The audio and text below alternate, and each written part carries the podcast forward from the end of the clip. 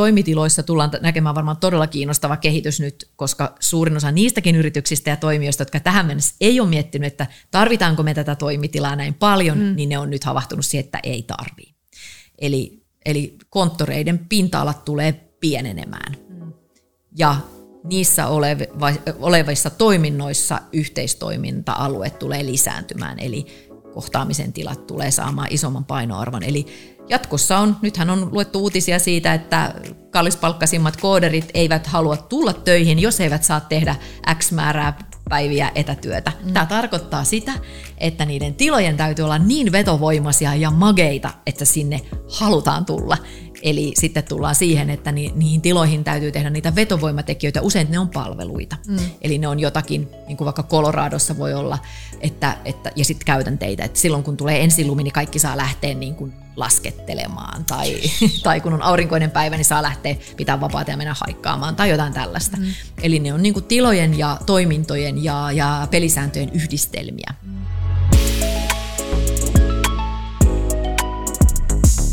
Tervetuloa Ilona Rauhala podcastiin. Maaretta, kiitos ihan hirveästi, että sä tulit keskustelemaan mun kanssa. Kiitos Ilona, että pyysit. Tämä on suuri ilo. Ja tämä on musta ihanaa, että me ei sovittu, että minkä väriset vaatteet me laitetaan, mutta jotenkin mun teki mieli laittaa sun kanssa nimenomaan hame päälle, vaikka mä oon aika paljon semmoinen housuihminen, niin musta on ihana olla tässä sun kanssa hameessa. Ja hyvä, ettei ihan samanväriset niin, ja sama niin kuin kuosi ollut, koska sit se olisi ollut vähän niin kuin outoa. Joo, just silleen niin kuin molemmilla on sama juttu, mutta tämä sun kirja, kuule, tämä Hyvän mielen koti, niin Tämä herätti mun kiinnostuksia. Kiitos, kun sä lähetit se mulle. Ja jotenkin tämä kodin teema ja se tapa, miten sä oot sukeltanut tässä kirjassa siihen, että se ei ole just tämmöinen niin kuin sisustuskirja, vaan hirveän paljon syvällisempi sukellus koko tähän teemaan. Niin. Hei, minkälainen prosessi sulle tämä kirjoittaminen on ollut, koska se on ollut kaiketi todella pitkä. Joo, se on ollut todella pitkä, koska mä oon kuitenkin valmistunut sisustusarkkitehdiksi jo aika kauan sitten kuitenkin muiden töiden ohessa, ja se on ollut semmoinen, mikä mä oon kiinnostanut niin kuin aihepiirinä, ja siellä opinnoissa jo asumisen psykologia oli mun lempiaine, koska meillä oli aivan ihana tämmöinen opettaja, joka ymmärsi ihan kuin moniaistisuuden merkityksen ihmisen kokemuksille ja sille, miten se voi hyvin tai ei voi.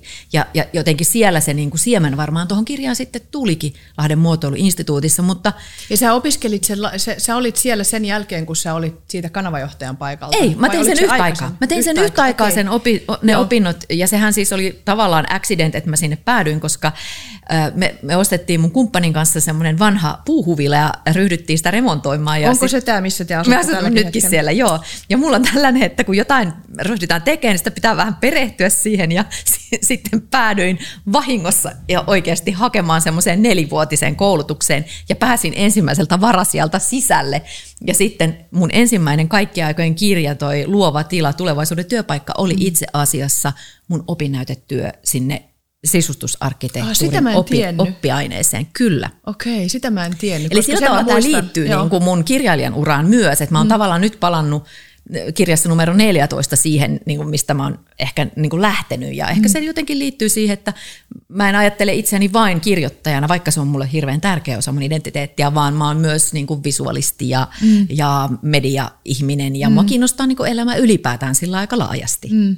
Ja sun muutenkin kaikki sun, sä oot tehnyt paljon, tässä on muun muassa nämä aivan ihanat Pohjolan voimaeläinkortit, jota täytyy nyt näyttää, mutta sä oot tehnyt paljon, niin kuin jos ajattelee tähän valmentamisen toimialaan, koska sä oot myöskin valmentaja, niin sä oot tehnyt hirveän hyviä niin kuin työkaluja, ja jotenkin se tapa, miten sä teet kaiken, niin sä teet niin kuin nimenomaan, sä oot niin kuin hirveän älykäs niin kuin just medianäkökulmasta, ymmärrät tätä viestintää ja kuvallisesti ja sitten kirjallisesti, niin aivan mielettömän monipuolinen. Ja nyt sitten tavallaan, koska tonhan sä aloitit sillä, että sä sait idean tähän joskus 10 vuotta sitten, joo, tähän kirjaan. Joo, mutta siis se idea tuli siis todellakin silloin, kun mä olin just irtisanoutunut. Niin. Ja se on totta, että niin, siis me oltiin matkustettu Aasiaan ja siellä Koolantan saaren pitkällä rannalla kävelin. Ja oli niin kuin vähän silleen, että mitäs mä oon nyt oikein niin kuin tehnyt.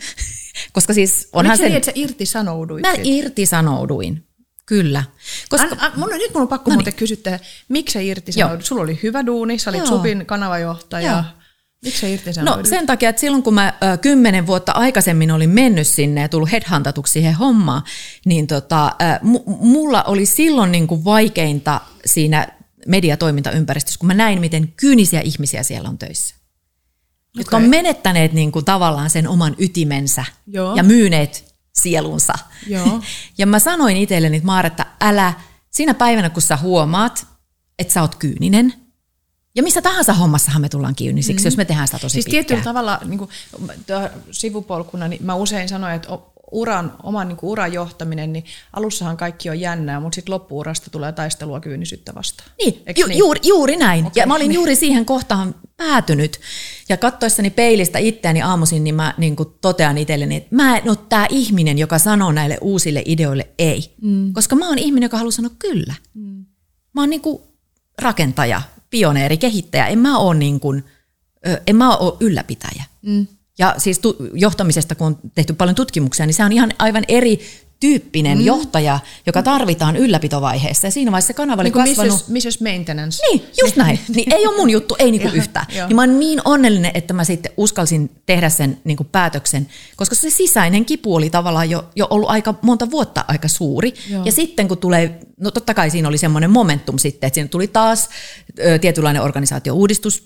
Ja mä en enää uskonut siihen, millainen se uudistus ikään kuin oli. Ja niitä varmaan sitten... Sen jälkeen niitä tuli varmaan 10 on tässä 10 vuoden aikana. Sehän on kaikkialla nykyään. Niin koko työelämä muuttuu koko ajan kaikki ja media muuttuu ja näin.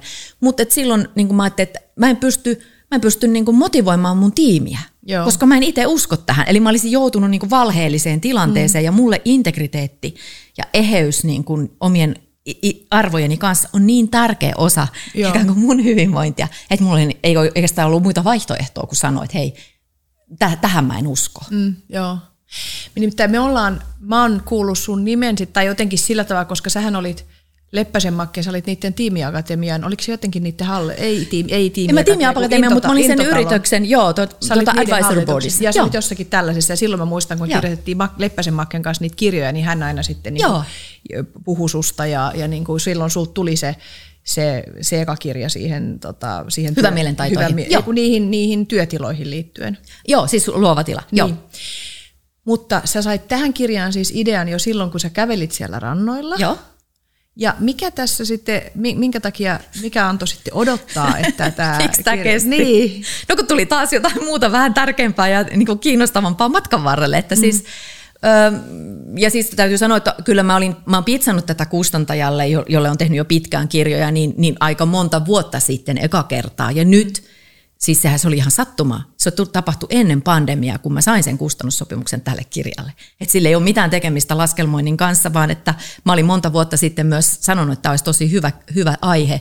Ja ne ei ollut tehnyt lifestyle-kirjoja sinänsä vielä aikaisemmin, niin sitten sen takia sitten se ehkä odotutti itseään. Tuuma kustannus. Minkälaisia kirjoja he muuten on kustannut? No ne on juurikin tämmöisiä tieteeseen tai vahvaan niin kuin asiantuntijuuteen perustuvia itsensä kehittämiskirjoja. Et enemmän niin kuin nimenomaan sitä ihmismielen. Joo. Et esimerkiksi Daniel Pinkin Milloin on tullut heiltä. Joo, he on suomentanut sen. Joo. Okei. Eli onko nämä kuvat ja kaikki, mitä tässä on, niin onko ne otettu pandemia-aikana? Joo, ja sitten siellä mä oon tehnyt itse kuvatoimituksen, että siis meillä oli 3 kuvauspäivää Krista Keltaisen kanssa, mutta kaikki muut kuvat mä oon etsinyt muualta. Eli sanotaanko noin, että ehkä 1/4 kuvista on Kristan ja sitten loput on mun etsimiä erilaisista kuvapalveluista. Eli se on niin kuin yksi tämmöinen, varmaan niin kuin liittyy siihen, että kun mä kiinnostaa se kokonaisuus, että kun mä kirjoitan, niin mä ajattelen, mulla oli ne kappaleet jo valmiina ja tavallaan avausteemat ja niin kuin miten sinne mennään ja niin kuin näin. Että mä ajattelen sitä niin kuin kokonaisvaltaisena asiana, että mä en vaan kirjoita. Koska sullahan tässä kirjassa sitten se, mistä mä tykkään tästä ja mikä on tämä sun on kirjan niin kuin helmi on juuri tämä, että jos ajattelee niin kuin monia sisustuskirjoja tai sisustuslehtiä, niin sehän on usein just aina niin kuin niiden esineiden esittämistä ja sitä, niin kuin tavallaan sitä visuaalista puolta. Ja voisi ajatella, että kun sä täällä niin kuin listaat näitä eri kotityyppejä, että siellä on niin kuin tämä edustuskoti ja sitten siellä on tämä trendikoti ja ihannekoti ja unelmakoti. Niin, että ne on tavallaan vähän niin kuin edustus- ja trendikoteja. Niin, aika usein hirveän kyllä. Usein, niin. Ja se oli tosiaan yksi syy, miksi mä halusin kirjoittaa tämmöisen, koska säkin psykologina ymmärrät, että koti vaikuttaa tosi voimakkaasti meidän hyvinvointiin. Ja miksi me ei niin kuin käsitellä sitä asiaa kokonaisvaltaisesti, koska meillä on kaikki aistit. Ei me olla vaan silmiä, kun me mennään kotiin. Just näin. Just näin. Me ollaan myös korva, me ollaan myös se tunnusteleva käsi ja iho ja niin kuin kaikki se semmoinen energia, joka voi koskettaa meitä jollain niin kuin syvemmällä tasolla. Ja myös tuoksut. Tuoksut ja maut. Niin, joo, valot. Niin eli jos sä oot jakanut tämän tietyllä tavalla, sulla on niin kuin tavallaan, että koti tämmöisenä niin kuin psykologisten tarpeiden täyttäjänä, sitten toisaalta niin kuin fyysisenä paikkana. Ja sitten tässä on hyvin vahva tämä sosiaalinen ulottuvuus tavallaan tämmöisenä niin kuin yhdessä toimimisen näkökulmassa. Tämä on hirveän hauska, koska no sä varmaan kuulet tätä usein, mutta useinhan sanotaan, tai ihmiset aina sanoo, että sä kirjoitat just niin kuin mäkin ajattelen, mutta siis sillä tavalla, että täällä oli hirveän paljon ajatuksia, mitä mäkin olen intuitiivisesti niin kuin ajatellut esimerkiksi kodista. Joo. Mullahan on ollut semmoinen filosofia kodista, että mä haluan, että on mahdollisimman paljon niin kuin avointa tilaa, että meillä on hyvin vähän tavallaan sellaista, että ihmiset voi niinku uppoutua jonnekin paikkaan, että niitä ei näkisi siellä. Okay. Niinku, vaan jotenkin se, että, mutta sitten kuitenkin tietysti täytyy olla tiloja, mihin sä voit niinku myöskin mennä. Mutta jotenkin se, että miten, koska Suomessakin tehdään tosi paljon perheille sellaisia koppitaloja. Sellaisia, että siellä on kaikille omat sellaiset pienet kopit. Kyllä. Ja sitten niin kuin ajatellaan, että sitten kaikki on siellä niin kuin pienissä kopissa. Mutta jotenkin tämä, että sullakin tässä on niin kuin se filosofia, että mikä se on itse asiassa filosofia, että mitä sen asumisen ja kodin on tarkoitus niin kuin mahdollistaa. Kyllä. Joo. Niin, eli täyttää niitä meidän tarpeita, ja koska me ollaan ihmisenä erilaisia, niin ne tarpeet on erityyppisiä. Siis tietenkin siellä on perustavanlaatuiset tarpeet, jotka meillä kaikilla on niin kuin suoja ja lepo ja se yhdessä oleminen ja ruoanlaitto, puhtaudesta pitäminen, huolen pitäminen, nämä. Mutta niin kuin, mitä enemmän me siellä Maslowin hierarkiassa mennään niin kuin kohti huippua sinne itseilmaisuun ja niin kuin ikään kuin merkityksellisyyteen, niin sitä enemmänhän meillä sitten ne vaihtelee, että ei ole.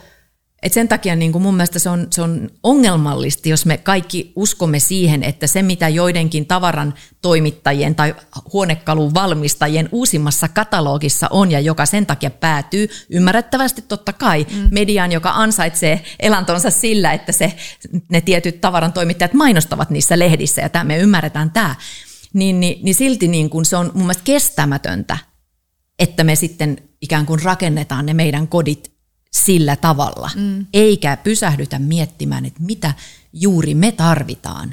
Koska tänä päivänä kotien, tai siis perheiden variaatio on niin suuri.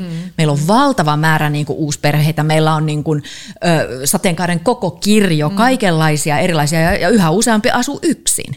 Ja sitten meillä on niin kuin kommuuneja, meillä on niin kuin, ei pelkästään niin kuin nuorten ihmisten yhteisasumista, mutta meillä on myös ikäihmisten yhteisasumista. Meillä on todella monimuotoinen niin kuin se jo ikään kuin, sosiaalinen tapa käyttää kotia. Ja kuitenkin aika heteronormatiivisesti ydinperheelle ne niin kuin kodit suunnitellaan. Ne koppikodit. Niin, ei mekään. Okei, meitä on niin kuin 50-vuotiaat niin kuin Maaretta ja Markus, ja sitten meillä on 2 koiraa. Se on meidän perhe. Se oli muuten ihana. Täällähän on sitten tämä Markuksen tämä vintti, että hän teki sinne parvelle semmoisen oman sopen. Se oli myös kauhean niin kuin viehättävää, että jotenkin tämä, koska mä tunnistan itse tosi paljon, että mä oon paljon puhunutkin siitä, että tavallaan tosi yliherkkä niin kuin ympäristölle, tai reagoin hyvin vahvasti ympäristöön. Usein kun mä menen vaikka valmentamaankin, niin mä aina sanon mulle asiakkaille, että kannattaa sitten muistaa, että mä rupean heti järjestelemään tuoleja ja säätämään niin kuin paikkoja. Että tavallaan, että mulla on niin kuin tosi tärkeää, että missä asennossa vaikkapa tuolit on. Että se ei ole ihan sama. Se on just näin. Tai se ei ole ihan sama, että minkälaisessa. Esimerkiksi joskus mä valmensin jonkun asiakkaan tiloissa ja ne kysyy, että kuinka monta coaching-tapaamista sä voit pitää siinä, niin se riippuu siitä tilasta. Että jos sinne tulee luonnonvaloa ja se on kaunis se tila, niin mä pystyn tähän ja tähän määrään, mutta jos se tila on, niin sitten mä pystyn tekemään paljon. Eli tavallaan väsyy nopeammin, jos se tila ei niinku tavallaan energisoi tai tämän tyyppisesti.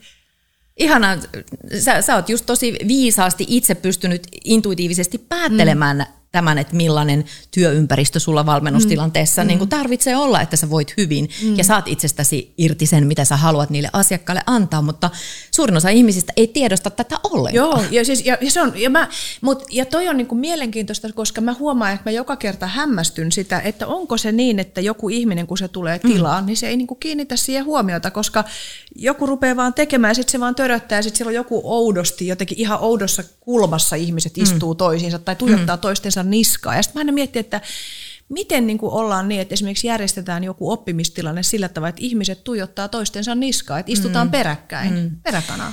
Se on niin kuin huikea konsepti. Joo, jos haluaa, että kukaan ei opi mitään ja kaikilla on tosi kurja, niin sille ei voi tehdä. Niin, tai sitten tai toinen on tämä, että tuijotetaan yhdessä seinään. Eikö niin, niin. Harjoitellaan jotain vuorovaikutustaitoja, niin sitten kaikki tuijottaa sitä PowerPointia sinne seinään katsomassa. Mun kollega Manneri Jarmo joskus sanoi, kun kuljettiin semmoisen valmennustila ohi, mikä oli sitten just tehty silleen, että siellä opetettiin coaching-taitoja ja sitten siellä oli niin PowerPoint. Sitten Jarmo vaan kulki siitä ohi ja sanoi, Ilona, tuolla tavalla ei opi coachaamista. Sitten mä olin vaan silleen, ei niin, mutta kerro sä nyt sitten niille. Niin tavallaan. Mutta onko se, Maaretta, niin, että kaikki ei sitä niin kuin... No mä luulen, että tähän kiinnitetään. Me ollaan hirveän erilaisia. Meidän niin kuin persoonan rakenne on erilainen. Meillä on eri koulutustausta. Meillä on myöskin se, että jos ajatellaan niin kuin NLP-viitekehyksessä, niin mehän kiinnitetään luontaisesti huomiota eri asioihin. Toisille visuaaliset elementit on tosi tärkeitä. Toisille se, mikä on se auditiivinen maailma. Ja sitten on niin kuin, niitä, jotka pystyy... Niin kuin ajattelee tosi itse asiassa vaan niin kuin sisältö kautta tai niin kuin, että ne numerot ja vuokaaviot niin, ja tämä teoria ja loogisjärkevyys ja näin. Ja sitten tietysti, jos on yhtään kinesteettisyyttä, niin sitten sen tilan niin kuin mukavuus, että onko tuoli hyvin ja muu. Ja siis meissä kaikissa on nämä kaikki. Eli hyvä koulutustilaisuus on sellainen, että se tukee kaikenlaisten oppijoiden oppimista. Eli se tyydyttää niin kuin ja on mukava ja miellyttävä kaikilta näiltä tavoilta. Ja yleensä kun mä rakennan niin vaikka puheenvuoroja tai valmennuspäiviä, niin mä tosi paljon mietin nimenomaan tätä näiden eri aistihahmotusten kautta, että säännöllisin väliajoin siinä puheenvuorossa tulee tai koulutuksessa tulee aina täky aina näille erilaisille tavoille hahmottaa asia, koska näin mä muistan silloin, kun itse opiskelin ensimmäiseen ammattiin opettajaksi, niin siitähän meille kasvatustieteilijä. Joo, niin siitähän meille niin opetustaidon arvosana annettiin, että kuinka hyvin me pystytään näille erilaisille oppijoille se kokonaisuusrakentaa. Ehkä tämä on sitten jollain tavalla, kun mainitsit tuossa alussa noita mun työkaluja, niin mä oon halunnut myös sitä tuoda sinne, että ne olisi niin kuin myös konkreettisia. Et meillähän on paljon tietoa. Me tiedetään ihan valtavasti. Meillä on huippututkimusta niin kuin kaikilta eri aloilta ja ihmismielestä tiedetään yhä enemmän. Mutta miten me voitaisiin tehdä siitä tiedosta niin kuin matalan kynnyksen asia, että kuka tahansa voisi hyötyä siitä. Ja sen takia mä oon niin kuin kehittänyt näitä korttikonsepteja ja muita, koska musta on hirveän sääli, että laadukas positiivisen psykologian tai ylipäätään niin kuin tämmöisen... oikeastaan neuropohjaisen niin kuin ihmismielen valmentamisen kaikki tekniikat ja muut, niin että ne jää vaan niin kuin jonkun piirin, sisäpiirin tiedoksi. Niin. Vai että kaikki voisi hyötyä niistä. Niin.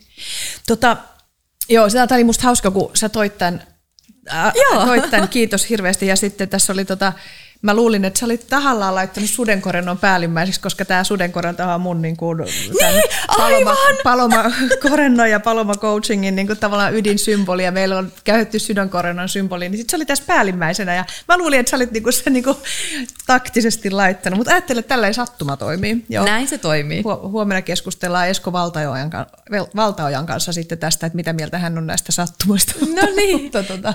Joo, mutta siis... Se on just näin. Miten muuten tähän kirjaan, kun tässä oli ihania näitä niin kuin esimerkkihenkilöitä sitten, mitä sä olit nostanut, niin kun sä rupesit tekemään tätä, niin tiesit sä heti, että keiden koteja tai keiden tarinoita sä tulet tässä esittelemään vai... Miten ne valikoitu? No totta kai mä halusin sellaisia ihmisiä, joilla on myöskin ymmärrystä siitä tilallisesta puolesta. Et mä sen takia rajasin niitä, koska kuitenkin kohteissa myös kuvattiin. Ja sitten vaikka tämä ei ole sisustuskirja, niin mä halusin, että ne jollain tavalla niin kuin henkii sitä filosofiaa, joka tuossa kirjassa on, joka on sitä niin kuin merkityksellisten tilojen luomista ja sellaista hyvinvointia, hyvinvoinnin tukemista. Ja sitten niin kuin, vaikka siellä on, siis siellähän on ykkösrivin blokkaajia mukana ja instavaikuttajia totta kai, mutta esimerkiksi vaikka Kerttu on semmoinen, jonka mä tunnen ennestään pitkältä ajalta niin kuin varmaan 20 vuoden takaa modernisti kodikas blogin ja instan pitäjä. Ja sitten osa oli näistä kuvattavista kohteista oli semmoisia, että Krista suositteli niitä, koska hän kuvaa työkseen niin kuin koko ajan laajalla skaalalla. Ja mä toki olin seurannut Sanaa ja Olli instassa tosi paljon ennestään. Että ehkä niin kuin mun maailmankuva on sillä tavalla, kun mä mietin, että missä mä seuraan niin kuin sitä, mikä on jotenkin kiinnostavinta. Niin se on Instagram, on se niin kuin työkalu, jonka kautta mä tutkin. Ja sitä kautta mä oon löytänyt niin kuin suurimman osan näistä niin kuin haastateltavista. Mutta haluan kertoa myös esimerkin, että siellä on tallinnalainen nuori arkkitehti Mari Hunt, joka on kehittänyt ihan sikakiinnostavan niin kuin minimajakonseptin, joka edustaa mun mielestä semmoista tulevaisuuden suunnittelua. Tiny house movementia. Tiny house movement. Niin arvaa, miten mä oon törmännyt häneen. No.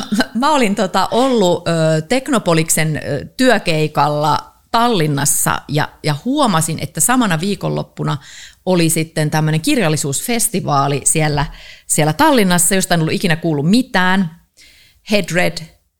Ja mä menin sinne. Siis Headred on tämän festivaalin nimi. Mä menin sinne, osa läpistä oli siellä eestinkielellä, en ymmärtänyt niistä mitään, osa oli englanniksi, kiinnostavia vieraita sekä kansainvälisiä kirjailijoita että sitten paikallisia. No, sitten siellä oli Erlen Kake, joka on norjalainen tämmöinen niinku hiljaisuuden ja kävelemisen ja niinku tämmöinen niinku. Siis onko se kirja, joka on kirjoittanut kävelemisen? Joo. Siis hän oli, tapasit sä sen? Joo. No mut anyway, mä olin siis jonottamassa. Hän on aivan huikea hahmo. On. Mä olin jonottamassa. Sä mä kosken sua. Joo. Mä olin jonottamassa hänen, niin kun, et saadakseni nimmarin. Ensiksi ostaakseni sen kirjan, mutta se oli loppuun myyty. Minkä kirja? Siis tästä? Sen uusimman silloin, nyt mä en muista mikä sen nimi nyt oli, hyvänen aika. Okei, no mut kuitenkin. No kuitenkin, joo. Koska tästä on nyt useampi vuosi, kun tämä tapahtui. Ja sit mä oon siinä ja mä menen silti pyytää siltä, niin kun, että mä halaan sitä. Että mä haluan kiittää häntä siitä hänen puheenvuorosta, vaikka mulla ei ole mitään, minne mä voisin mitään kirjoituttaa. Ei käteen niin kuin silleen. Ei, mä en ole ehkä niin silleen kuitenkaan tällainen fangirl-tyyppi. No anyway, mä menin sinne, niin kuin vaan sanoi kiittämään häntä, niin hän halusi tosiaan sit halata mua. Ja sit mä olin silleen, että okei, mutta siinä mun takana oli tää Mari. Ja sitten kun se oli ohi se tilanne, niin se Mari ja minä me jäätiin siihen niin kuin, hän sai nimikirjoituksen, koska eestin kielellä sitä kirjaa oli myynnissä vielä ja sitten sitten mä sanoin, että missäköhän tämä homma niinku jatkuu? Että mitä täällä niinku tapahtuu tällä festarilla? Sanoin, että hän ei tiedä, että hänelle just päättyy niinku työpäivä, että ei hänen piti nyt tänne ollenkaan tulla, että ihan sattumat että hän tuli tänne. Mä sanoin, no niin mullakin.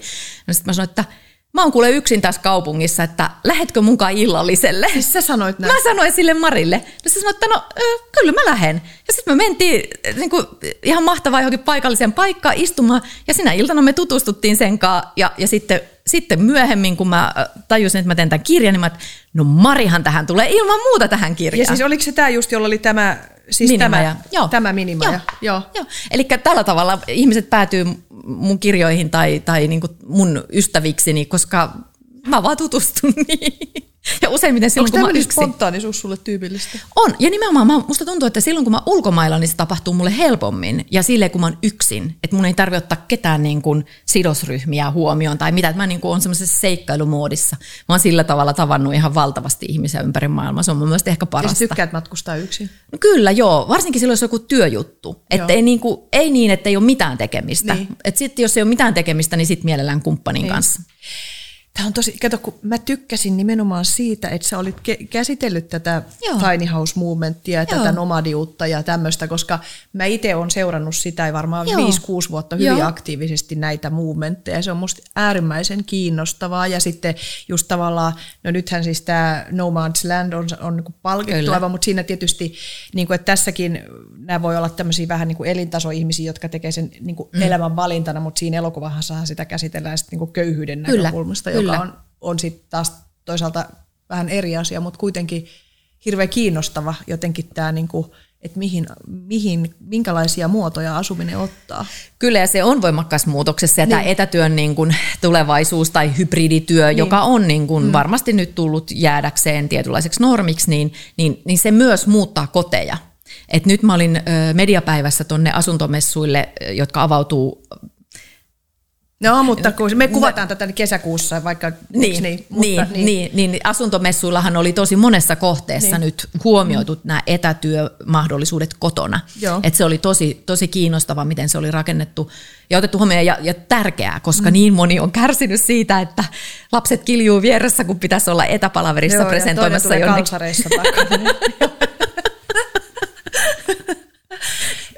Niin. Et sillä tavalla kodit muuttuu, ja sitten toisaalta taas tämä karsimisen liike, niin kun, että ihmiset haluaa päästä minimalismi, niin. Haluaa päästä turhasta tavarasta pois, varsinkin nuorissa kohderyhmissä erittäin voimakkaassa nousussa oleva niin kun, consumer trend, niin sen takia niin semmoiset kestävät ratkaisut siihen, niin tulee kyllä näyttelemään isoa roolia. Niin ja minimalismi on mun mielestä, niin se on myös toinen momentti, mitä mä oon seurannut myös vuosia, ja mun mielestä se on niin kuin mielenkiintoinen, ja mä oon hyvin iloinen siitä, että siitä on tarttunut niin kuin mun omiin lapsiin niin kuin sitä filosofiaa, että tavallaan tämmöinen tavaran hankkiminen, tai just se, että sä hankit tavaraa, että se ei ole niin kuin se, mikä on nykypäivänä elintasoa, vaan elintaso on se, että sun ei tarvitse hankkia asioita, vaan että sulla on niin kuin vintit ja kellarit ja kaikki täynnä kaikkea, mitä kukaan ei sun jälkeen halua. Niinpä. Että sehän on ihan hirveä niin kuin, perintö, että kun vanhemmat kuolee tai isovanhemmat peritään, niin ensimmäiseksi sun pitää alkaa miettiä sitä järjetöntä siivousurakkaa. Niin. No onneksi nyt on näitä etukäteiskuolin siivouksia ja muita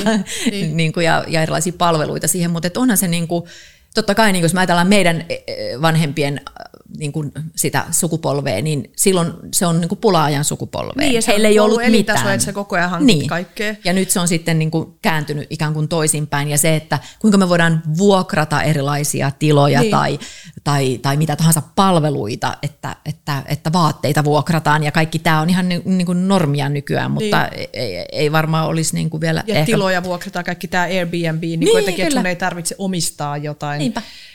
Paikkoja vaan, ja silti sä voit käyttää, niin sehän on ihan mahtava. Hannu-Pekka Björkman kirjoitti joskus jossakin kolumnissa, oliko se nyt Eeva-lehti, että tavallaan, että sinun aarteesi ovat jälkeläistesi rasitteita tai jotain tämmöistä, niin kuin mun mielestä hirveän hyvin niin keräilee tuolla pitkin maailmaa erilaisia pystejä ja sitä ja tätä, ja sitten lapset repii hiukset, voi vitsi meidän mutsi, miksen piti tällaisiakin. Mulla on yksi teoria, niin että jos kirppiksellä haluaa myydä, niin mitä rumempi tavara, niin sen todennäköisemmin joku haluaa ostaa sen. Tämä on oikeasti todella, siis semmoinen ihan käsittämätön. Kikkareet ja kupposet, jotka on niinku semmoiset, että sä et ikinä haluaisi, niinku, että se on missään sun kotona, ja sä oot jostain vaan perinnyt sen, tai se on tarttunut jotain kautta mukaan, niin sitten tosiaan kirppiksellä on myyty niinku kotipihasta monta kymmentä tai monina vuosina peräkkäin tavaraa, niin se on aina, että ne kaikkein rumimmat viedään ekaksi. Ja eikö se, mä oon kuullut ihan uskomattomia juttuja esimerkiksi tori.fiissä, että siellä menee siis jotain, niin kuin, siellä jotain, tiedätkö, joku pieni matkamuisto, joku 2 euron, joku muovinen vähän rikki oleva, niin kaikki menee. Niin mutta joku saattaa keräillä niin kuin just sellaisia juttuja, että se on myös toisaalta, liittyy mun mielestä tähän niin kuin hyvän mielen kotiteemaan, että toisen roska on toisen aarre, ja hyvä koska sillä tavalla ne asiat saa merkityksiä ja ne menee kiertoon. Niin. Että tavallaan ehkä semmoinen, jos ajattelee niin kuin isosti, niin kierrätyshän on sitä. Niin. Että joku löytää sen, mikä on hänelle tärkeä ja merkityksellistä, josta toinen on ollut valmis luopumaan niin kuin ilman mitään jopa. Ja mulle tulee mieleen jotenkin itsellä, kun miettii omia koteja, koska täälläkin sä annat semmoisen niin kuin tehtävän, että et lähde miettimään kaikkia paikkoja, missä olet asunut ja millä kaduilla sä oot asunut. Ja me mun vanhemman pojan kanssa, hän tuossa viikko sitten oltiin lounaalla, niin hän sanoi, että hän on laskenut, että hän on asunut elämässään 11 eri kodissa. Ajattelin, hän on 19-vuotias. Aika monta. Hän laski, niin kuin, tietysti kun hän on 2 vanhempaa, 2 eri kotia, ja sitten hän laski siihen tietysti meidän edellisen kesäpaikan, ja hän on Jenkeissä ollut vaihto-oppilaana ja niin kuin näin. Tavallaan, ja itselläkin niitä on aika paljon niitä koteja, missä on asunut, niin se on kauhean mielenkiintoinen jotenkin se kudelma, että missä sä olet itseäsi kuljettanut tai säilyttänyt. Kyllä, ja sen takia tuossa kirjassa otinkin sen yhden sitaatin niin kuin Jelvestöltä, että missä kuljimme kerran kirjasta, että tavallaan jokaisesta, että meistä tarttuu energiaa ja muistoja paikkoihin, jossa me ollaan kuljettu. Niin, Karen Blixen, eikö minun Afrikassani sanoi, että jos minä muistan Afrikan, muistaako Afrikka minut? Eikö siinä ollut niin joku tällainen? Joo. Se on niin hirveän puhutteleva. On, kyllä. Ja se jotenkin liittyy siihen, että me ollaan niin kuin, mehän kävellään täällä maan pinnalla välillä. Niin. Me huidellaan ehkä jossain unelmissa osa ja pilvissä. Välillä pitää vetää maan pinnalle. Niin tavallaan niin kuin se, että se on tärkeää, mihin me juurrutaan niin edes hetkeksi. Et mulla niin kyllä mä niin kuin tunnistan sen, että joka kerta kun mä oon vaihtanut paikkaa ja muuttanut, niin jokin pala musta on niinku jäänyt sinne. Et se on ollut hirveän vaikeaa sen muuttaminen mulle. Et mä oon niinku todella kiintyvä tai jollain tavalla paikkauskollinen lintu tai tällainen, että nykyisessä paikassa mä oon asunut 19 vuotta. Ihan enemmän oikeasti kuin missään koskaan mun elämäni vuotta aikana. Se on, niin, se mä oon aika ihan vanha. Ei, en mä tiedä, me ollaan vähän samanikäisiä, mutta mun mielestä me ei olla vanhoja.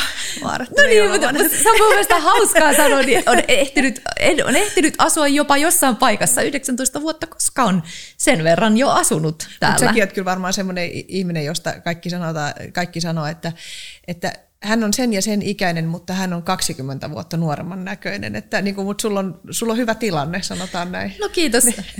Erityisen kivahan se on kuulla tietysti aina joltakin toiselta, joka on niin kuin samassa vedeessä. Että jossakin tämmöisessä ehkä semmoisessa mielessä, että joku haluaa sulta jotakin, niin se voi sanoa, että näytätpä nuorelta. Mutta sitten se on tosi kiva, jos joku sanoo sillä ihan spontaanisti. Että, niin, että hei, mutta niinhän me ollaan. Me ollaan tyttösiä koko ikämme, tai niin mä ainakin ajattelen, niin, että niin vaikka mä oon ehkä myös vanha mies ja vaikka mitä niin kuin mentaalisesti, että mä voin olla niin kuin monenlaista, että et eihän meidän tarvitse lukita meidän niin kuin persoonaa johonkin tiettyyn semmoiseen sapluunaan. Ja tämä on tietysti tosi iso teema ja isompi kuin Hyvän mielen koti, mutta niin kuin meissä on puolia, meissä on niin kuin erilaista energiaa ja se on mun mielestä hyvä, että se on niin kuin siinä kokonaisuudessa eikä se sulje mitään muuta pois, niin mä ainakin ajattelen. Mä aina kysyn sitä, että ihmiset, jotka kirjoittaa jostakin teemasta, niin se, että miksi just tämä teema, miksi just niin kuin Hyvän mielen koti, niin mun tekee mieli niin kuin kysyä sulta sitä, että onko sulla...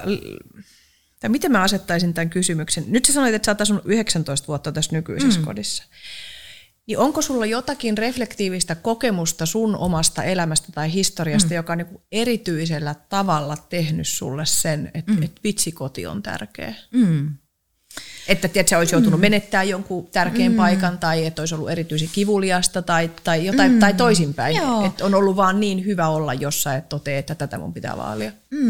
Niin, no siis mä asuin pitkään myös, niin kuin mun lapsuuden koti oli, mä oon 2-vuotiaana muuttanut sinne ja sitten mä oon 15-vuotiaana muuttanut sieltä pois, niin kuin mennäkseni lukioon isommalle paikkakunnalle. Ja se on aika pitkä rupeama. Ja se oli semmoinen iso talo, mikä oli aina niin kuin, mulla tulee heti siitä mieleen kesä ja kaikki ovet on auki ja näin. Ja ei se tarkoita, etteikö elämässä olisi voinut olla kipua ja tällaista, mutta että siellä oli, meitä oli paljon ja meillä oli paljon kavereita ja meidän äidin oppilaat kävi siellä koko ajan. Ja siellä niin kuin yövytettiin sellaisia, jotka ei voinut mennä omien vanhempiensa luokse. Et se oli tämmöinen niin kuin jotenkin avointen ovien talo. Ja siitä mulle on jäänyt se, että pitää olla korkea huonekorkeus ja pihaa siinä ympärillä. Ja se oli hauska, kun mä just viime viikonloppuna olin tapaamassa mun vanhempia, niin mä kysyin molemmilta sen kysymyksen siitä mun lapsuuden kodista. Ne ei nyt asu enää siellä samassa paikassa, niin että mikä teille oli merkityksellisintä siinä paikassa. No ne molemmat mainitsi semmoisen sisäpihalla, se oli L-muotoinen, pulpettikattoinen iso talo, niin sisäpihalla olevan ison kiven. Että se oli semmoinen niin kuin kokoontumisen paikka. Ja sitten mä kyselin niiltä muita, niin ei ne edes muistanut. Sitten mä tajusin, että minä muistan sen paikan tarkemmin kuin kukaan muu. Ajattele. Mun perheestä. Että mä muistan niin kuin... Ihan siis valtavan tarkasti, koska mä olin aina siellä pihalla mun veljen kanssa ja muiden sisarusten kanssa ja me leikittiin siellä. Ja se oli niin kuin, ja tässä tullaan siihen, että on tutkimuksia siitä, kuinka tärkeä se lähiympäristön luonto on lasten kehitykselle, luovuudelle ja kasvulle. Ja mä oon kyllä niin kuin siitä niin kiitollinen, että sillä tavalla se vaikuttaa siihen, että mä asun omakotitalossa, jossa on piha ja puutarha ja hyvin lähellä on metsä, johon pääsen juoksemaan. Nämä on mulle niin kuin mun hyvinvoinnin kulmakiviä ja mä en voisi asua paikassa, jos tämä ei toteudu. Et silloinkin kun mä oon välillä kissavahtina mun hyvän ystävän asunnolla tuolla Amsterdamissa, niin siinä on Vondelpark, iso puisto aivan lähellä ja mä juoksen joka päivä sen puiston ympäri pari kertaa, koska se mun täytyy päästä sinne luontoon. Ja se on mulle niin tärkeää. Että se ihmismieli on jännä, että se löytää sen kodin erilaisessakin paikassa, jossa se ei ole just siinä. Että mehän niin kuin muokataan se meidän koti sitten sellaiseksi, se meidän, mikä se meidän ihannekoti on. Ja siitä ne ainekset on lapsuudesta. Ja toinen paikka, joka oli merkityksenä, oli kirjailija Hannele Huovin koti, joka ne oli meidän niin kuin perhetuttuja. Ja se oli järvenrannalla oleva vanha puutalo. Ja siinä oli puutarha ympärillä, ja se on vaikuttanut tosi paljon siihen, että minkälainen ikään kuin paikka on kirjailijan työpaikka minun mielestäni. Tuleeko sinulle mielikuvia, kun sä puhut paljon puutarhasta, että jotakin, että nimenomaan minkälainen puutarha se on? Joo. Mitä kasveja siellä on? Tai? Kyllä, se on semmoinen niin kuin ei liian suuri ja lavea, vaan semmoinen, että siellä on paljon paikkoja, että on paikka nuotion polttamiseen tai tämmöisessä padassahan se pitää näin kaupunkialueella olla. Niin. Ja sitten on niinku huvimaja, jossa voi viettää iltaa ystävien kanssa hyvin pitkällekin niinku syksyyn. Ja sitten siellä on aurinkoinen kohta, missä voi juoda aamukahvit. Ja siellä on ruusuköynnöksiä ja tulppaanit keväällä nousee. Ja varjossa on varjoyrttejä ja paljon kaikenlaisia paikkoja. Eli paljon myös hyviä tuoksuja. Kyllä. Jos on yrttejä. Pionit. Pioni. Minkä värisiä pioneja? No vaaleanpunainen on mun mielestä se paras pioni. Joo. Mä oon asunut kanssa itse 9-19-vuotiaaksi 10 vuotta rintamamiestalossa puutarhassa, jossa oli juuri äärimmäisen kaunis, rikas piha. Et siellä oli just syreenit, kielot, pionit, ruusut ja sitten tavallaan ja sitten aina se leikatun nurmikon tuoksu, joka on siis aivan niin kuin mieletön. Sitten tämä dilemma tavallaan tästä, että mä kysyn sulta tämmöisen, niin kuin, että jos mä olisin sun asiakas ja mulla olisi tämmöinen dilemma, että kun haluaa asua Helsingin keskustassa ja sitten haluaisi, että olisi puutarha, niin tavallaan mä huomaan, että kun mä eläydyn, mä oon siirtymässä siihen elämänvaiheeseen, että mun lapset muuttaa kohta pois kotoa, joka mahdollistaa mulle niin kuin asumisen tavallaan miettimistä uudestaan. Koska lasten kanssa halusin, että mun ei tarvitse käyttää autoa. Mä oon halunnut asua paikassa, että me voidaan kävellä paikkoihin. Asutaan keskustassa. Mutta se ajatus siitä, että muuttaisin omakotitaloalueelle ja mä joutuisin aamulla, että mä joutuisin aina käyttämään autoa, kun mä menen jonnekin, tai että mä en voi kävellä johonkin kahvilaan tai mä en voi kävellä leffaan, niin se ahdistaa mua. Joo, ja sitten taas toisaalta keskustassa se, että mulla ei ole sitä isoa saunaosastoa ja sitä isoa parveketta ja sitä, että mä voin... Niin sitten sekin on niinku se... Niin miten tällaisia asioita voisi niinku yhdistää? Mä tiedän, että sä ottaisit heti jotkut kortit esille ja sulla on se semmoinen työkalu. Mä oon nähnyt Instassa, kun sä että piirretään nämä tarpeet. No niin, sitä mä olisin sulle ehdottanut, että sä voisit tehdä silleen, että sä niinku listaat ne tarpeet ja katsot sitten, että mitkä niistä on niinku niitä kaikkein tärkeimpiä, joista sä et voi luopua. Mutta nykyään meillä on niinku hirveästi mahdollisuuksia myös, että jos sulla on vaikkapa sellainen kerrostaloasunto keskustassa, missä sulla on parveke, sä pystyt rakentamaan sinne parvekkeelle itse asiassa aika mageen puutarhan, ja jos minimaailman. Ja jos se on vielä katettu, niin even better. Joten niin kuin tavallaan sulla on paljon vaihtoehtoja siihenkin. Sitten toisaalta se, että sullahan on käytössäsi valtava määrä ihania puutarhoja, joita muut hoitaa sun puolestasi. Niin, kasvitieteellinen puutarha ja niin kuin Helsingin kaupungin puutarhat, että ehkä sitten voisit hankkia sen asunnon mahdollisimman läheltä niitä kohteita ja sitten käydä siellä elpymässä. Tai sitten niin kuin, aika isossa nosteessa on kaikki nämä siirtolapuutarhamökit ja palstat, että olisiko sitten semmoinen siirtolapuutarhamökki, semmoisen hankkiminen siihen rinnalle, vaihtoehto. Ja nythän on aika paljon tämmöisiä kivoja townhouse-alueita, jotka on aika lähellä keskustaa. Ja kun Raide-Jokeri mikä on townhouse-alue?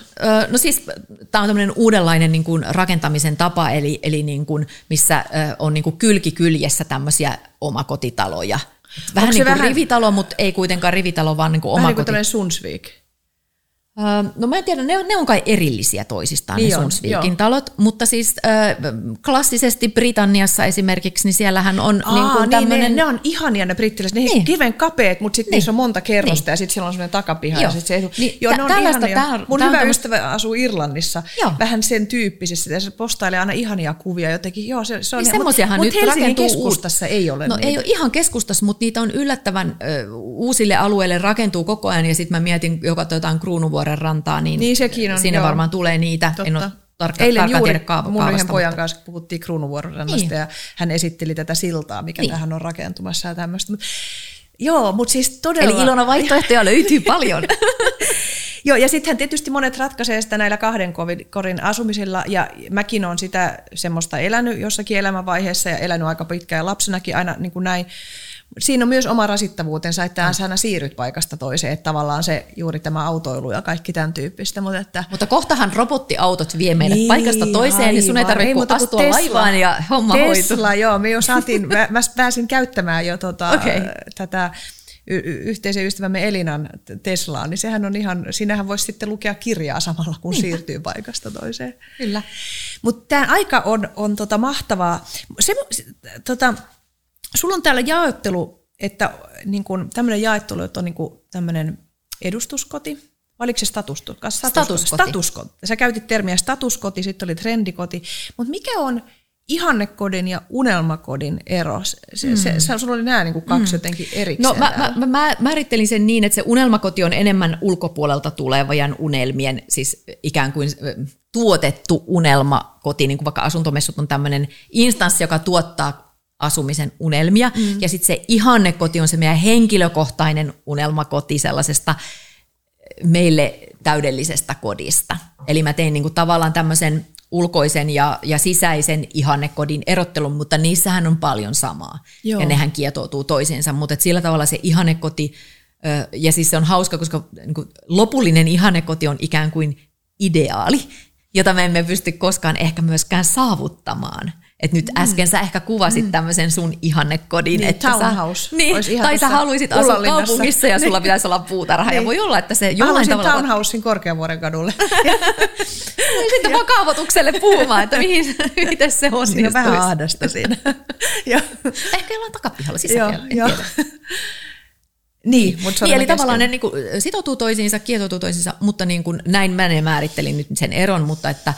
Että tavallaan kyllähän mediateollisuus tuottaa niitä unelmia meille hyvin voimakkaasti. Ja siis toisaalta tämä on nyt ehkä unelmasanan sitten multa valinta käyttää sitä nimenomaan sellaisessa tarkoituksessa, joka ei ole meidän sisältä kumpuavan unelman koti, vaan ulkoapäin tuotettu. Mutta sen takia siellä oli myös yksi unelmateollisuuden henkilö haastateltavana, joka itse sekä suunnittelee koteja Seija-Killström että on mukana tuottamassa näitä unelmia sitten kirjoittavana toimittajana. Joo.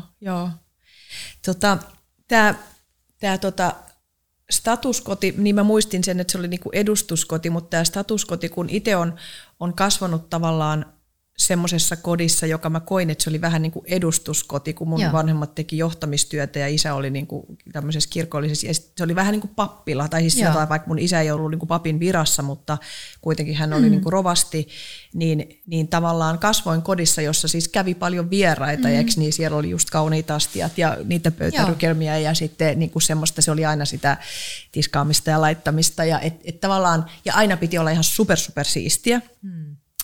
Ja niin mulla on jotenkin itselleni tullut jotenkin kauhean tärkeäksi, että mä haluan, että mun koti on ihan mun intiimi paikka. Mä en halua, että mulla on edustuskoti.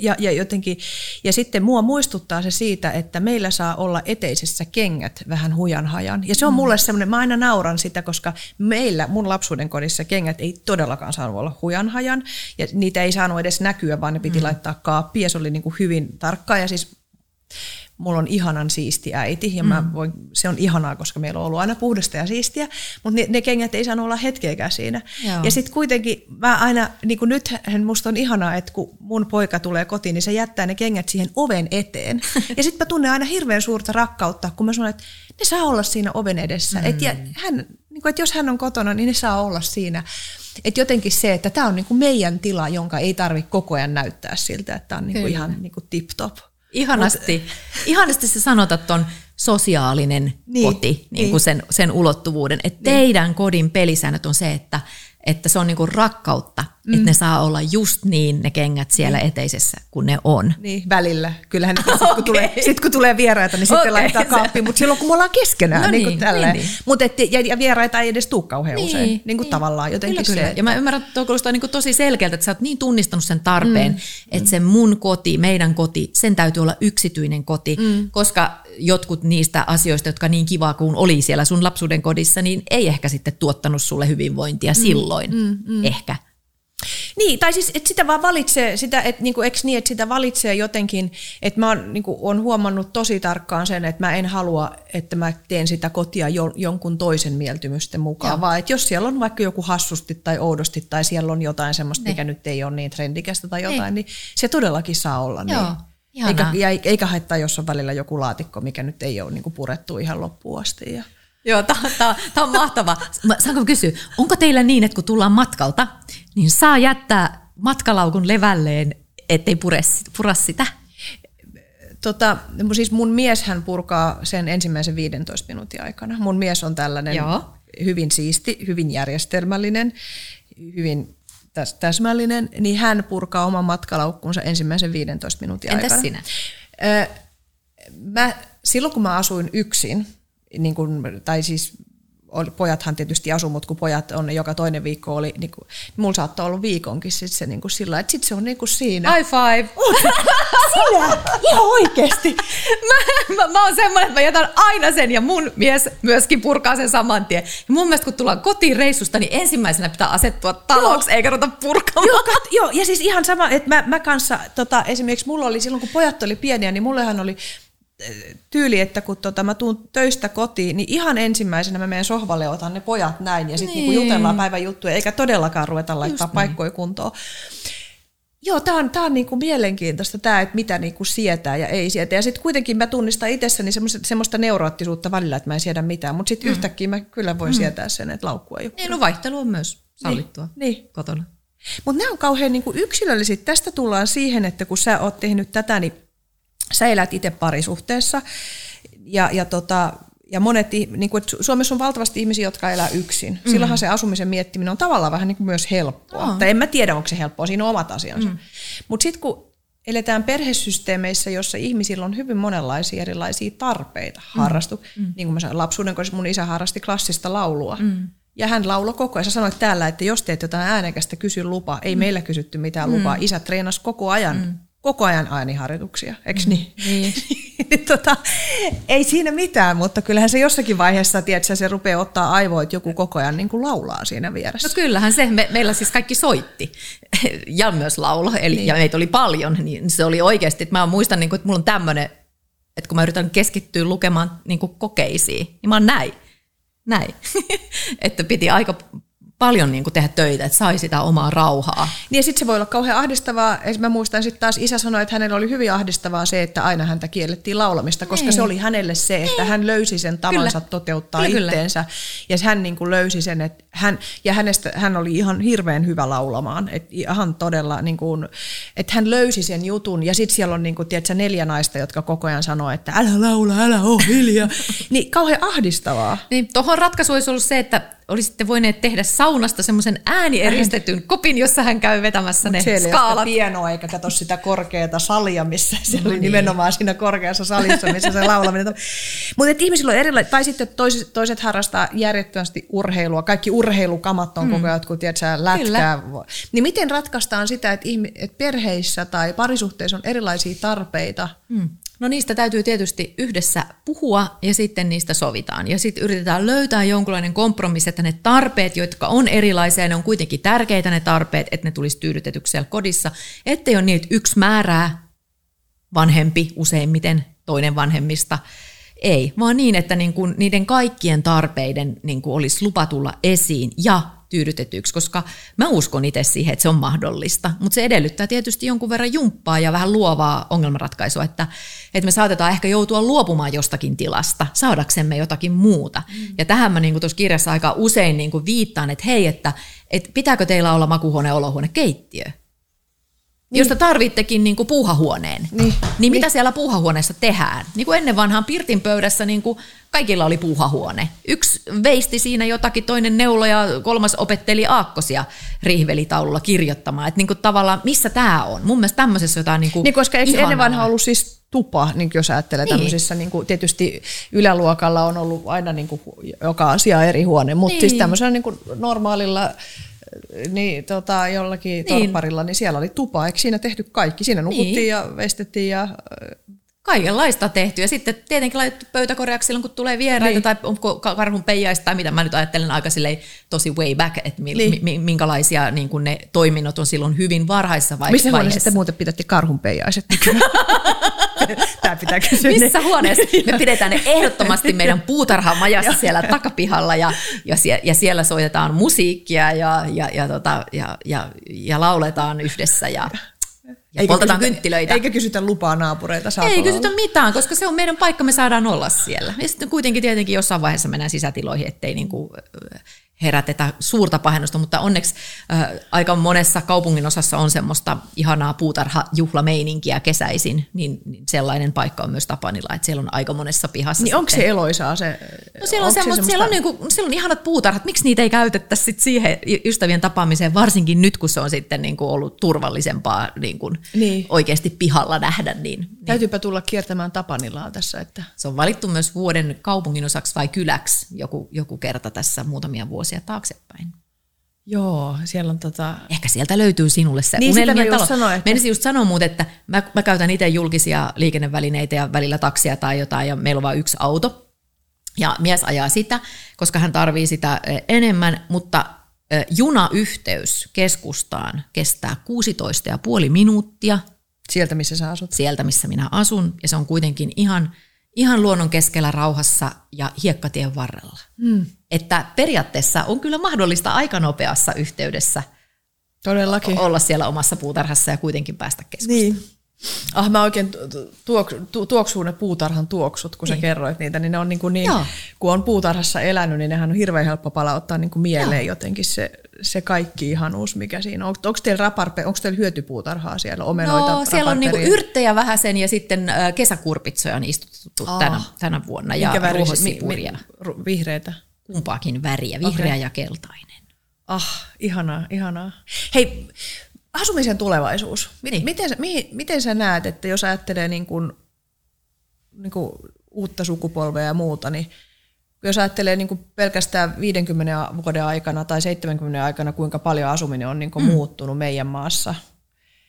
Ja nytkin me puhutaan tavallaan, sä puhuit aikaisemmin, että sä tykkäät tosi paljon Aasian kulttuurista ja näin, siellähän on sitten taas ihan omanlaista se asumisen kulttuuri ja näin, mutta jos ajattelee nyt niin kuin ajatellaan Suomea, niin mihin sun mielestä asuminen niin kuin on menossa? No kyllähän kaupungistuminen lisääntyy ja sitten toisaalta tämmöinen city-kaupunkilaisuus tai city-maalaisuus, anteeksi, niin se on semmoinen, mitä city-maalaisuus? Joo, mikä on tämä käsite? No se on tämmöinen, mun mielestä jossain Instagramissa, kun mä semmoiseen ryhmäänkin törmäsin, että siis tavallaan niin kuin asutaan kaupungissa ja maalla, tai että kaupunkilainen muuttaa maalle. En mä tiedä oikeastaan, mä en nyt hirveän syvällisesti tästä aiheesta vielä tiedä, siis mutta se on kaupunkilaisilla on siis joku maapaikka, eli onko se kahden asunnon? Ei välttämättä, se mun mielestä nythän on paljon näkynyt sitä, että puhutaan laajennetusta Nurmijärvi-ilmiöstä, että muutetaankin niin kuin väljempään. Ja tällä hetkellä. Siis pandemian aikana sitä on tapahtunut valtavasti ja kesämökit on mennyt kuin kuumille kiville. Eikö sitä nyt ennusteta, että vuoden päästä on hirveästi kesämökkejä todella halvalla myynnissä? Koska voi olla, mutta sitten voi olla myös niin, että jotkut innostuu siitä. Että tavallaan mä ehkä, että jos nyt tässä pitäisi ennustaa, mitä tulevaisuudessa asumiselle tapahtuu, niin kaupungistuminen joka tapauksessa lisääntyy. Osa maaseudusta tyhjenee, mutta sitten tulee vireitä maaseutukeskuksia, ja ne on ehkä nyt niitä sitten sitimaalaisten paikkoja. Niin, koska etätyö tulee, niin kuin tämäkin skenaario, että mitä tämä etätyö sitten kuitenkin mahdollistaa, niin se voi mahdollistaa tätä trendiä, että itse asiassa. Kyllä, ja sitten niin kuin nämä, että useassa paikassa asuminen, että nythän kahdessa paikassa asuminen on jo aika monella normi. Ja se on suomalaisille ollut monille normia pitkään. Niin. Mutta kolmen paikan asuminen. Että jos mä mietin niin kuin vaikka itseäni, niin kyllä mä haluaisin asua myös jossakin eurooppalaisessa kaupungissa pidempiä aikoja tai sitten tehdä kerran vuodessa tai harvemmin, mutta pitkän ajan niin kuin paikallaan olevan reissun jonnekin kauas. Ja tämähän on niin kuin ikään kuin lentohäpeä, joka on hyvä asia, niin sen seuraamus myös, että kun me mennään jonnekin, niin me ollaan siellä pidempään, ja sitten toisaalta me perehdytään siihen kulttuuriin ja juurrutaan sinne. Et mä ajattelen, että luovan työn kannalta mun mielestä se on todella ideaalia, että voisi mennä niin kuin asumaan vaikkapa 4 kuukaudeksi johonkin maahan, missä ei ole koskaan ennen ollut. Mikä se muuten sulle olisi se maa just tällä hetkellä? No mä just mietin, että kyllä mä haluaisin siellä Koreassa asua jonkun aikaa, ehkä myös Japanissa, ja sitten toisaalta Vietnam on äärettömän inspiroiva ja kiinnostava maa, ja siellä on paljon tutkittavaa, ollaan käyty siellä monta kertaa, mutta siellä on paljon lisää niin kuin, semmoista aluetta, mihin haluaisi tutustua, maailmanperintökohteita ja muita, ja paljon muita, en edes tiedä, Uusi-Seelanti, en ole käynyt siellä koskaan. Siellä jollain nummilla kukkuloilla, eikö se ole? Joo, se on, joo. Niin. Että on elämää muuallakin kuin täällä Suomessa, vaikka tämä on ihana paikka tämäkin. Niin, vaikka ei uskoisi, että eikö tämä on niin kuin maailman napa. Niin, mutta maailman onnellisen kansa täällä kuitenkin asuu, että siinä mielessä meillä kävi hyvä tuuri näin pandemian aikaa. Miten muuten, jos sä ajattelet, onko sä tässä, kun sä oot tehnyt tätä, tai ylipäätänsä tästä niin kuin tiloista ja kaikesta, niin onko, kun sä teet paljon niin kuin työtilojen kanssa ja konsultoit niissä projekteissa ja muuta, niin onko jotenkin suomalaiset tilat ja kansainväliset tilat, niin miten, onko sulla tästä jotain, mitä sä haluaisit sanoa? Tai? Olipa väliä kysymys. Joo, mitä haluaisin sanoa? No siis kyllä kaikissa suurkaupungeissa tämmöiset niin kuin vuokrattavat muuntojoustavat toimitilat, niin niiden määrä on lisääntynyt jo monta vuotta putkeen, eli niin sanotut coworking-tilat, joita voidaan joustavasti vuokrata tarpeisiin. Eli niiden määrä tulee lisääntymään. Sitten jos me puhutaan ihan toimitiloista, niin ihan globaalisti on selkeää se, että koska etätyö lisääntyy yhä jatkossa kuitenkin myös osaksi normaalia tietotyötä, ja suurin osa työstä on nykyään jo tietotyötä, niin. Eli silloin se niin kun, niissä tiloissa tarvitaan ensisijaisesti niitä kohtaamisen tiloja ja sitten erityyppiseen keskittyneeseen tai ryhmätyöskentelyyn sopivia niin kuin, työpistealueita, niitä sanotaan työpistealueiksi. Eli ne on niin kuin vyöhykkeistetty äänekkääseen ja hiljaiseen tai sitten semmoiseen siltä väliltä olevaan.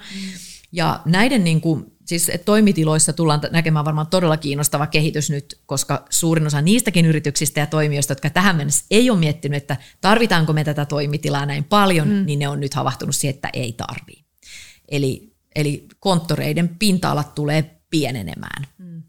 Ja niissä olevissa toiminnoissa yhteistoiminta-alue tulee lisääntymään, eli kohtaamisen tilat tulee saamaan isomman painoarvon. Eli jatkossa nythän on luettu uutisia siitä, että kallispalkkaisimmat kooderit eivät halua tulla töihin, jos eivät saa tehdä X määrää päiviä etätyötä. Tämä tarkoittaa sitä, että niiden tilojen täytyy olla niin vetovoimaisia ja mageita, että sinne halutaan tulla. Eli sitten tullaan siihen, että niihin tiloihin täytyy tehdä niitä vetovoimatekijöitä. Usein ne on palveluita. Eli ne on jotakin, niin kuin vaikka Koloradossa voi olla, ja sitten käytänteitä. Että silloin kun tulee ensilumi, niin kaikki saa lähteä niin kuin laskettelemaan. Tai kun on aurinkoinen päivä, niin saa lähteä pitää vapaata ja mennä haikkaamaan tai jotain tällaista. Eli ne on niin kuin tilojen ja toimintojen ja pelisääntöjen yhdistelmiä. Toi on niin siistiä. Joo, toi on sitä työtä, mitä mä teen yhdessä sisusarkkitehtitoimisto Profit Interiorin kanssa. Ollaan tehty jo monta vuotta ja se on niin kuin sitten osa sitä mun työtä. Mutta toimitilat tulee muuntumaan, mutta kyllä niitä silti tarvitaan. Ja erityisen tärkeää on, että ne palvelee niiden työntekijöiden tarpeita. Ja siinä tullaan siihen osallistamaan suunnitteluun, joka on se mun. Mutta kaiken järjen mukaan sulla tulee olemaan tilauskirjat aivan täynnä niin kuin vuosiksi eteenpäin nyt, kun niin tämä kaikki toi pandemiakokemus ja kaikki, niin se mitään uutta, tai niin kuin normaalina siihen vanhaan me ei palata eikä tulla palaamaan. Okei, me kuvataan tätä nyt kesäkuussa 2021 ja tämä tulee ulos syksyllä 2021, mutta niin kuin kaiken tämä, että se prosessi, että tämä kaikki ajatellaan oikeasti uusiksi, että miten nämä erilaiset tarpeet otetaan niin kuin huomioon. Niin. Ehkä mä sitten palaan taas takaisin siihen mun ensimmäiseen kirjaan Luova tila, tulevaisuuden työpaikka, jossa mä nimenomaan hahmottelin sitä, että minkälaiset tilat tukee luovaa asiantuntijatyötä. Niin. Ja se oli silloinen arvaus, ja nyt sitten elämä on mennyt eteenpäin, ja pandemian myötä se on sitten toisenlainen arvaus. Mutta muutos on pysyvää, ja sehän on meidän molempien niin kuin työtä ajatellen tärkeää ja hyvä asia, ja sitten toisaalta se auttaa meitä uusiutumaan. Että kyllä mä uskon, että Suomikin on uusiutuva voimavara. Ja me pystytään niin kuin luomaan itsemme uudestaan. Niin. Ja sitten jos ajattelee niin kuin tätä, niin kuin tietysti niin kuin tietäen sun tämän profiilin, että minkä puolesta sä niin kuin puhut, niin sitten tässä kirjassa kuitenkin sulla oli paljon myöskin siitä, että miten tärkeää on niin kuin olla kytkeytyneitä myöskin niihin muistoihin ja tavallaan tai tämän tyyppisiä, että miten se niin kuin työtiloissa, kun itsekin jossakin vaiheessa työuraa muakin käytettiin tosi paljon näissä tilanteissa, missä siis ihmiset siirtyi avokonttoreihin ja näihin erilaisiin tiloihin ja nähnyt, kuinka paljon se on tuottanut kipua oikeasti ihmiselle tavallaan luopua tietystä yksityisyydestä tai jostakin tietystä kaapista tai jostakin tietystä kahvikeittopaikasta tai mihin mä nyt laitan kengät. Että ne on niin kuin kauhean, niistä tulee niin henkilökohtaisia, että jotenkin, että miten yhdistetään tavallaan se, että kokemus, että tämä on mun paikka ja täällä on jotain mun identiteettiä ja sitten tämä niin kuin yhteis. Joo, no se tapahtuu osallistavan tilasuunnittelun avulla, joka on nimenomaan sellainen, että me ollaan kehitetty sellainen prosessi, missä se tehdään niin kuin vaihe vaiheelta niin, että kaikki pääsee vaikuttamaan siihen, riippuen tietenkin siitä, kuinka laajasta organisaatiosta on kysymys, mutta kuitenkin, että kaikenlaisen tekemisen, työn tekemisen niin kuin inputti siihen lopulliseen sisustusarkkitehtooniseen kokonaisuuteen on otettu huomioon. Niin. Eli että se palvelee sitä työtä aidosti ja myös ottaa huomioon sen erilaisuuden. Ja se onkin ihan valtavan iso tehtävä, mutta onneksi siinä niin kuin, tekemällä on myös opittu, että mitkä on niitä semmoisia kipukohtia. Niinpä, ja sitten opitaan luovimaan sitä. Mutta että jokainen keissi on myös aina omanlaisensa ja tärkeintä on se, että ne ihmisten tarpeet tulee kuulluksi ja samalla tietenkin, että se palvelee sitä liiketoimintaa. Ei se pelkästään voi olla niin kuin ihmislähtöistä, vaan se pitää niin kuin kokonaisuudessaan tukea sitä toimintaa ja sitä merkityksellistä työtä siellä yhdessä. Niin. Ihan mielettömän. Hei, tämä kirja, niin se, kiitos, että sä kirjoitit sen. Oi, kiitos. Ja kiitos, että sä tulit keskustelemaan. Olipa tosi kiva vaihtaa sun kanssa keskittyneesti ajatuksia. Ja tässä on niin monta jotenkin semmoista niin kuin lankaa, mistä mihin suuntaan olisi voinut, mutta tämä oli ihana hetki sun kanssa. Kiitos Ilona ja aivan mielettömän upea seurata, niin kuin miten sä kuljetat niin kuin kaikki maailmankaikkeuden aiheet saman keskustelun sisällä ja sitten me palataan tähän näin. Niin ihailen ammattitaitoasi. Kiitoksia. Kiitos tosi paljon. Kiitos.